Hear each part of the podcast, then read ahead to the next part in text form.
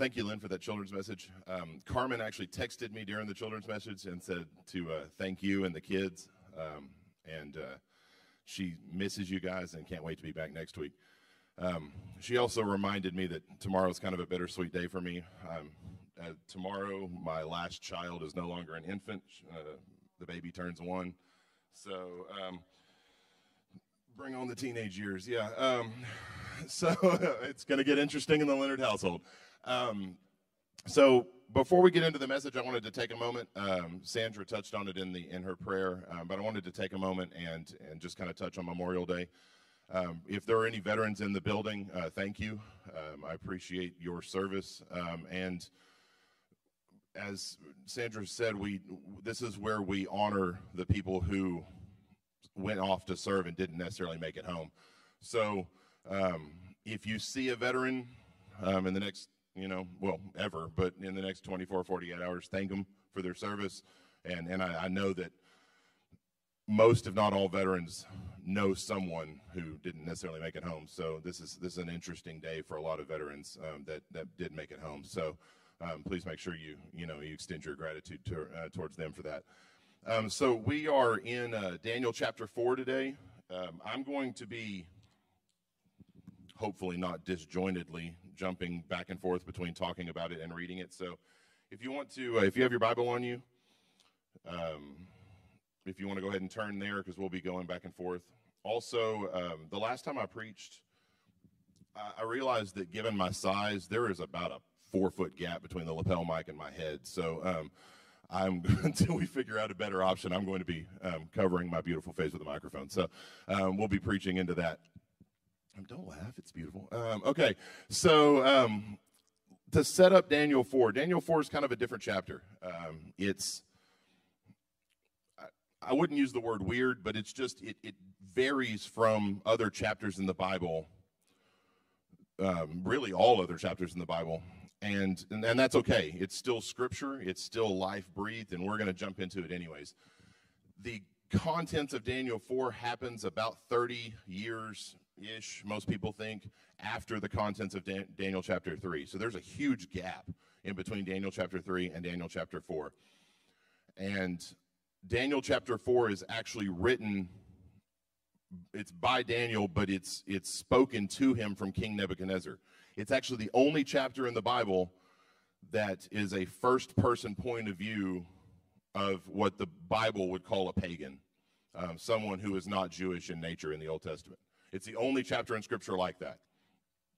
Um, now, that's what my commentary said. I'm going to be honest with you. I didn't check every chapter in the Bible, so we're going to go on what he said and call it good.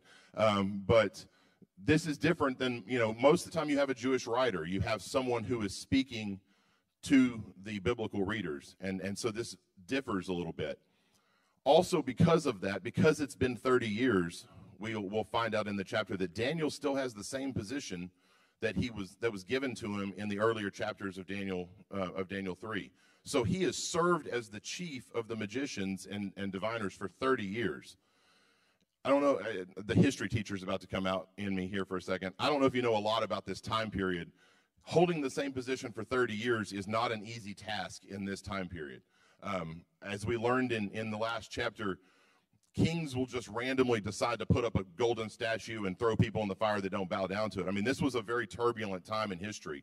And so for Daniel to be able to keep the same job for 30 years says a lot to not only his ability to listen to God and do the job that God had put before him, but also the ability to navigate living in a an unbelieving world as a believer. And I think that's I've kind of broken this message down into some mini lessons, we'll put it that way.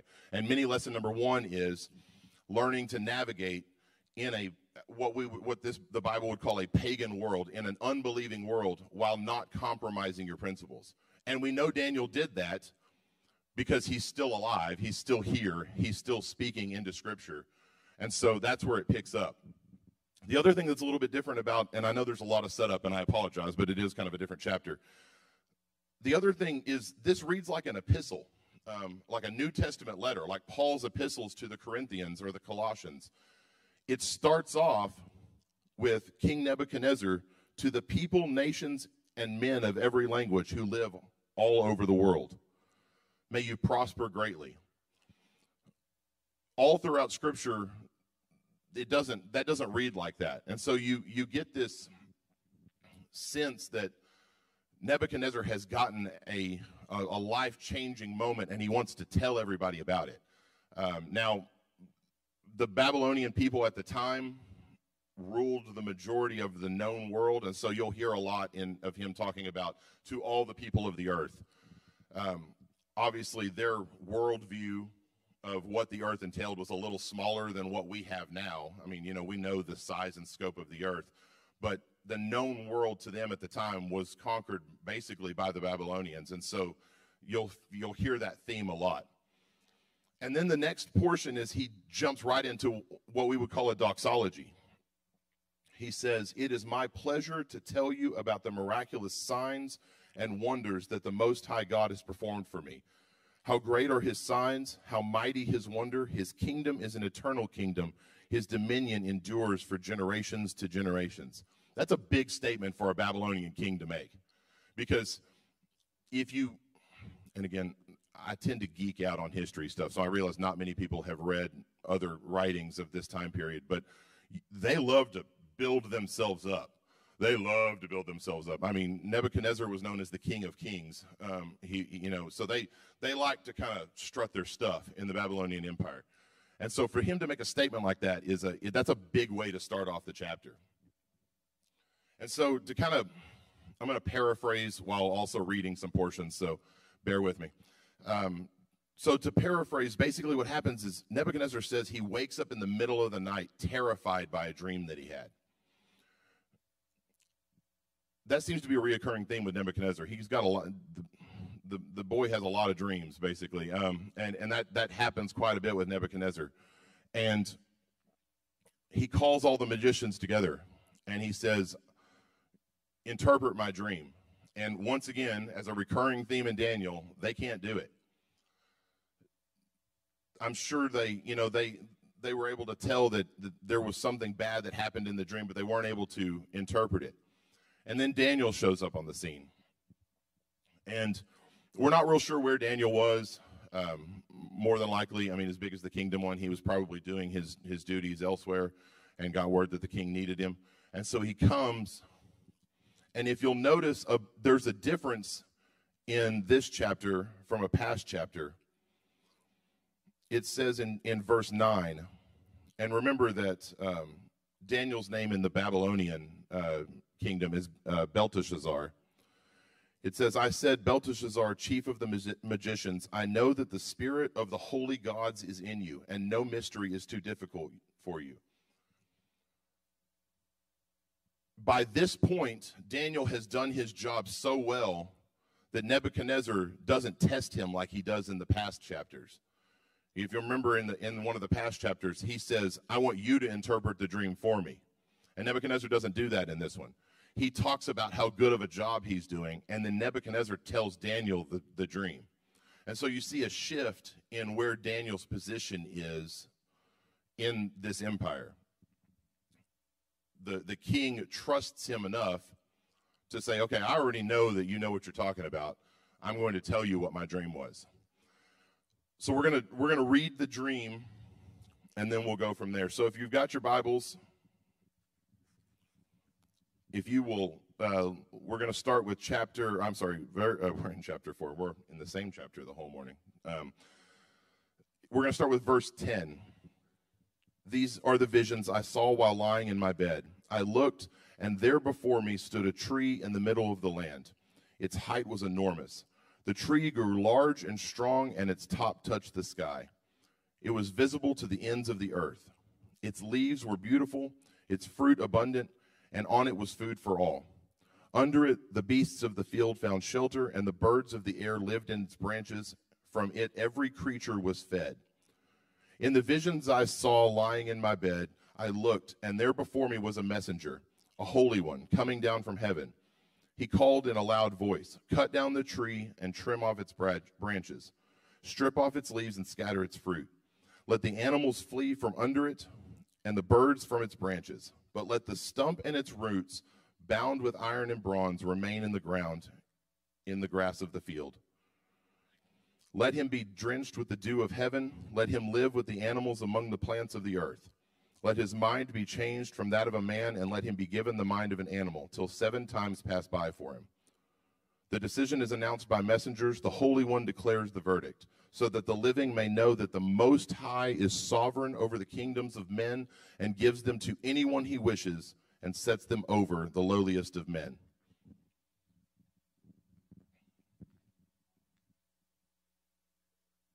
So, I mean, I'll be honest, if I had this dream, it would probably freak me out too. Um, but Nebuchadnezzar relays this dream to Daniel. And it says a few verses forward that Daniel is terrified. Now, here's where mini lesson number two pops in. Daniel is terrified because he knows the layout of the time period. He knows immediately, God gives him this interpretation. He knows immediately that this dream is about King Nebuchadnezzar losing his throne. And so he's worried about who the next king is going to be. Will it be will he be just as kind to the Jewish people? Now, I realize that throwing people into a fiery furnace doesn't seem like kindness, but there's a 30-year gap where we don't hear anything. So we can assume that Nebuchadnezzar changes his mindset towards the Jewish people and allows them to worship within the confines of the um, the Babylonian Empire. And so he's worried for a moment. He's terrified of the fact of what's going to happen to this king that he likes, and he's worried about who the next king is going to be. And so, mini lesson number two is the emotions that you have are are good. Sadness, madness, uh, you know, being terrified of something. Those are not bad um, emotions. But notice in the very next verse, Nebuchadnezzar says, It's okay, you can tell me what it, what it means. And Daniel leans in on God and tells him what the, what the uh, dream means. And so it's okay. Remember, the emotions are given to us by God, but we shouldn't dwell on those. And so Daniel doesn't dwell on them. He does what he's called to do. He does his job and he gives the king the news of the dream, even if it's bad news. So basically, what he says is that Nebuchadnezzar is the tree in this dream. This is the interpretation of Daniel. And so, because Nebuchadnezzar doesn't put his trust in the fact that God has raised him up as a king, he believes he's the one who's done it all. That in in our own vernacular, God is going to come in and give him, you know, some humble pie, as we would say. Um, and so he's going to cut down the tree. He's going to make Nebuchadnezzar lose his throne, but he's going to leave the, the stump, meaning the tree will grow back. And so he's going to get his throne back once he um, admits that God is the sovereign king in charge of all. And then, if you'll notice, Daniel gives him the chance to change his ways, to, for it not to become true. Now, I find this interesting because I think in the Old Testament, this is actually an argument against the idea of predestination. The idea that God, at the beginning of time, chose which one of us is going to be saved and which ones aren't. He gives Nebuchadnezzar the chance. A pagan God, a God who is not Jewish, he gives him the chance to change his mind so that he doesn't get the wrath that's coming to him, the punishment that's coming to him. God ultimately gives us the ability to choose him. You know, as it says in, you know, John 3:16, you know, God loved the whole world that whoever believes in him. The same sort of thing here. He gives Nebuchadnezzar the chance to say, okay, change your ways and this doesn't have to happen. It's not a foregone conclusion this is going to happen to you. But on the other side of it, God also created us. He knows our tendencies. And so he puts something in front of Nebuchadnezzar that he knows Nebuchadnezzar isn't necessarily going to change, not because he chose for him not to change, but because he knows the tendencies of Nebuchadnezzar. He created him, he, he knows every single hair on Nebuchadnezzar's body. And so he knows Nebuchadnezzar is not going to, that's a fun word to say over and over. Um, he knows Nebuchadnezzar is not going to change his ways. And he gives him a year if you'll notice in a, a few verses later, a year later, it says, All this happened to King Nebuchadnezzar. Twelve months later, as the king was walking on the roof of the royal palace of Babylon, he said, Is this not the great Babylon I have built as the royal residence by my mighty power and for the glory of my majesty? So a year later, Nebuchadnezzar just takes this dream and goes, you know, whatever, and just kind of goes on with his business. And puffs up on top. You know, he's it, a lot of people think he may have been standing on the infamous uh, garden of the Hanging Gardens of Babylon. Um, looking out over his kingdom, there's peace in the land. He's content, and he was like, "Look at all that I've built." And immediately, he is inflicted with this um, illness. Here's where the sermon gets weird. um, basically, Nebuchadnezzar starts to believe that he is an animal. Now, there's actually a medical condition that most theologians believe that he suffered from, that God used to inflict Nebuchadnezzar, and this is known as lycanthropy. Now, before you jump down the werewolf path, it is not just werewolves. Um, I feel the need to say that. When Kendall and I were talking about this, and he mentioned lycanthropy, I went, "Oh, this is going to be such a hard one to te- preach." Um, I looked it up. Lycanthropy is just the belief that you are an animal. It's our our pop culture has taken it and kind of twisted it to where it's only about werewolves, and that's not actually the fact. I told you it was going to get weird.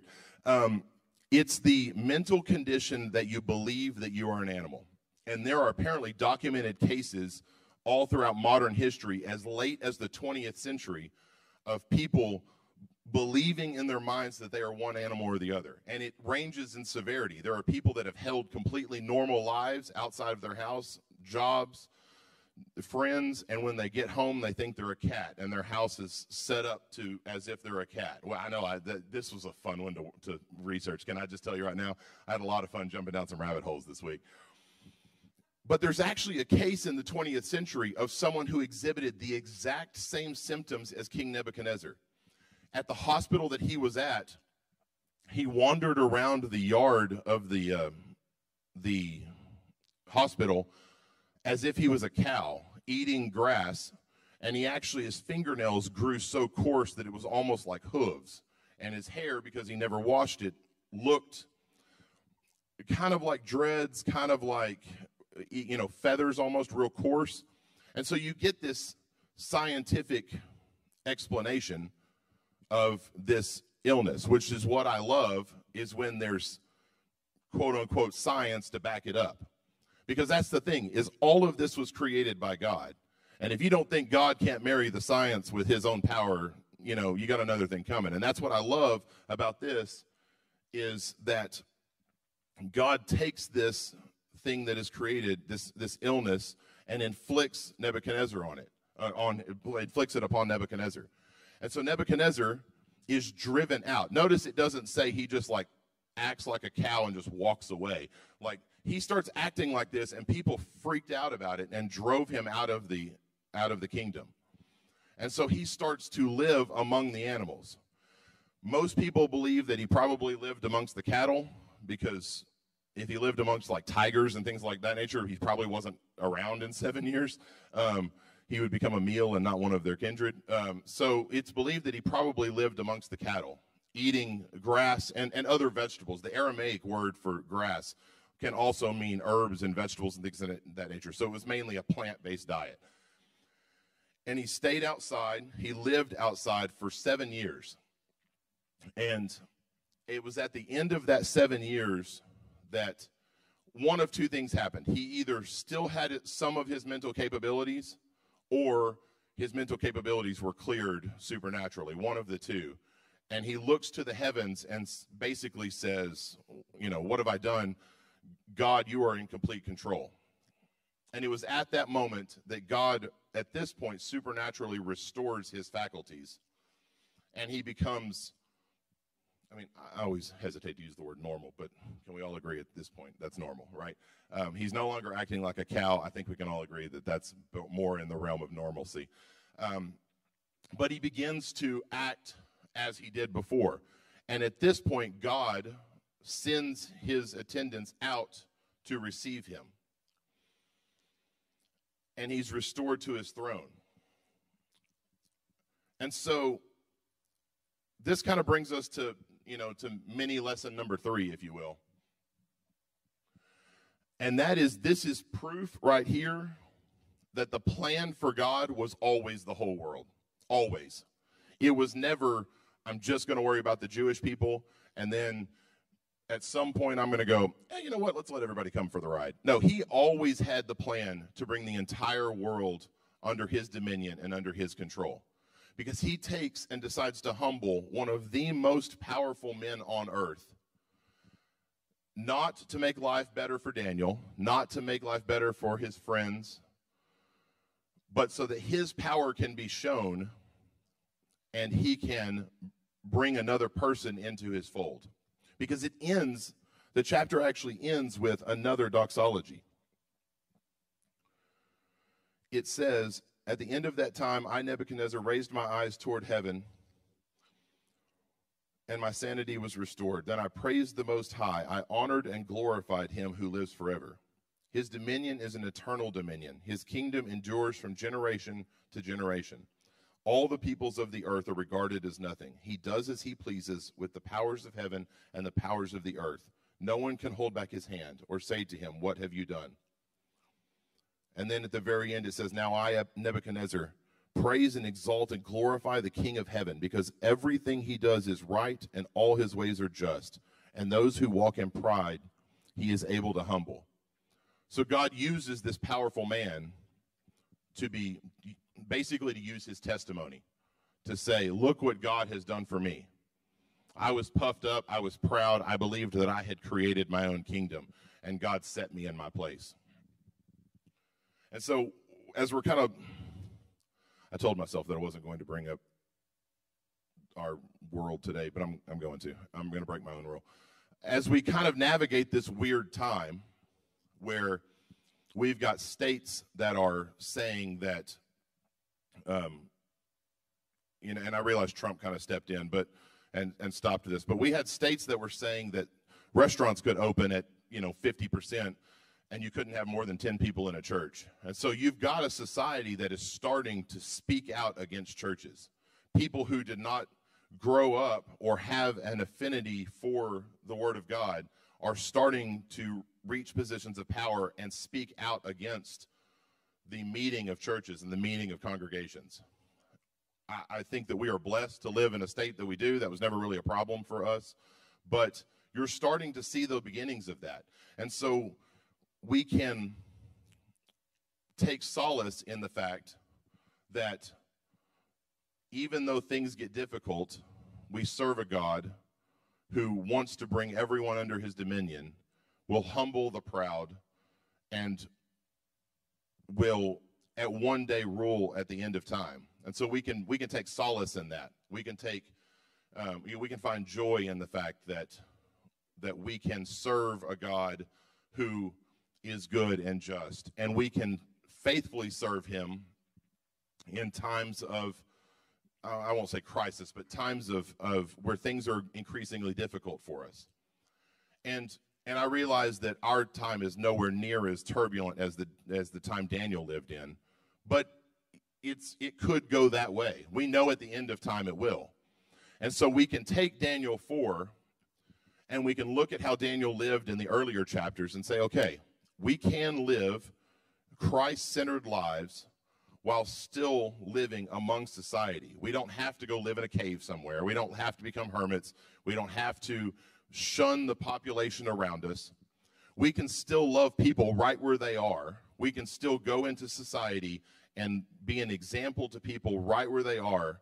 And we have Daniel as an example for that. We can, you know, the, the, the second commandment, love your neighbor as yourself. That's not just the Christian neighbor. You know, we can all agree that that's everyone. Those are, that's all people around us. And we have proof in the Old Testament that it is possible to love and live around those that are not Christians or are not do not have a belief in God and still navigate that without being without compromising our beliefs. We can still comprom- do that without compromising who we are as Christians. So that's kind of my takeaway for you guys this week is how can we navigate this world that we live in today while still maintaining our integrity as Christians and still being able to reach those that are around us. So um, that was really loud. Sorry. So I I have this thing where I start a sentence and I'll just like burst it out and I forget there's a microphone there. Um, so we're going to pray. Um, the worship team is going to sing one more song, and I just want to remind you guys that even though we're not necessarily meeting, I got to say it's really nice to be able to look at people and not at a camera the entire time. Um, that was weird. Um, the last time I preached, I it was, I don't know, it was odd. Um, so it's it's nice to be able to look out and see people and not have to stare at a at a lens. Um, but remember that we, your church family, just because things are different, just because the doors aren't completely open you know, where we're having services the way we had been, your church family is still here. Um, I know that there's a you know, there's a, a, text group going on between the ladies in our church for prayer requests and things of that nature. Um, your church family is still around, um, and and we would love to walk with you. So if there's anything we can do to pray for you guys, if there's anything we can do to walk with you in this life, um, however you know, however we can. Please don't hesitate to let us know that. Um, call us, email us. Um, you know, we we would love to walk with you as a church, even if it's you know, in this kind of weird time. Um, the people of the church haven't gone anywhere um, we're all still here, and I know we're all still kind of it, we're all itching to get back to living life together. So if you uh, you know if you if you need anything, if you if you need prayer, if you need to talk or anything like that, don't hesitate to reach out to us. Um, so it, let's pray, and then we will uh, we'll close out the service. Father God, we thank you for who you are. We thank you that you are the same yesterday, today, and forever. We thank you that you give us an example like Daniel, an example of a man who is uncompromising in his belief, uncompromising in his attitude, uncompromising in his life, and still able to navigate a, a, a crisis, a crazy world around him. We ask that we we ask that you give us discernment on this chapter and the previous chapters that Kendall has brought us, that we might be able to see how to live that life, so that we can be a beacon to those around us so that we can walk into the world around us and show Christ's love. We thank you for all that you do. We thank you for all that you will do. We're excited to, to have people back in the building, and we know that you're excited for us to gather again and worship you. We thank you and we love you. It's in Jesus' name we pray. Amen.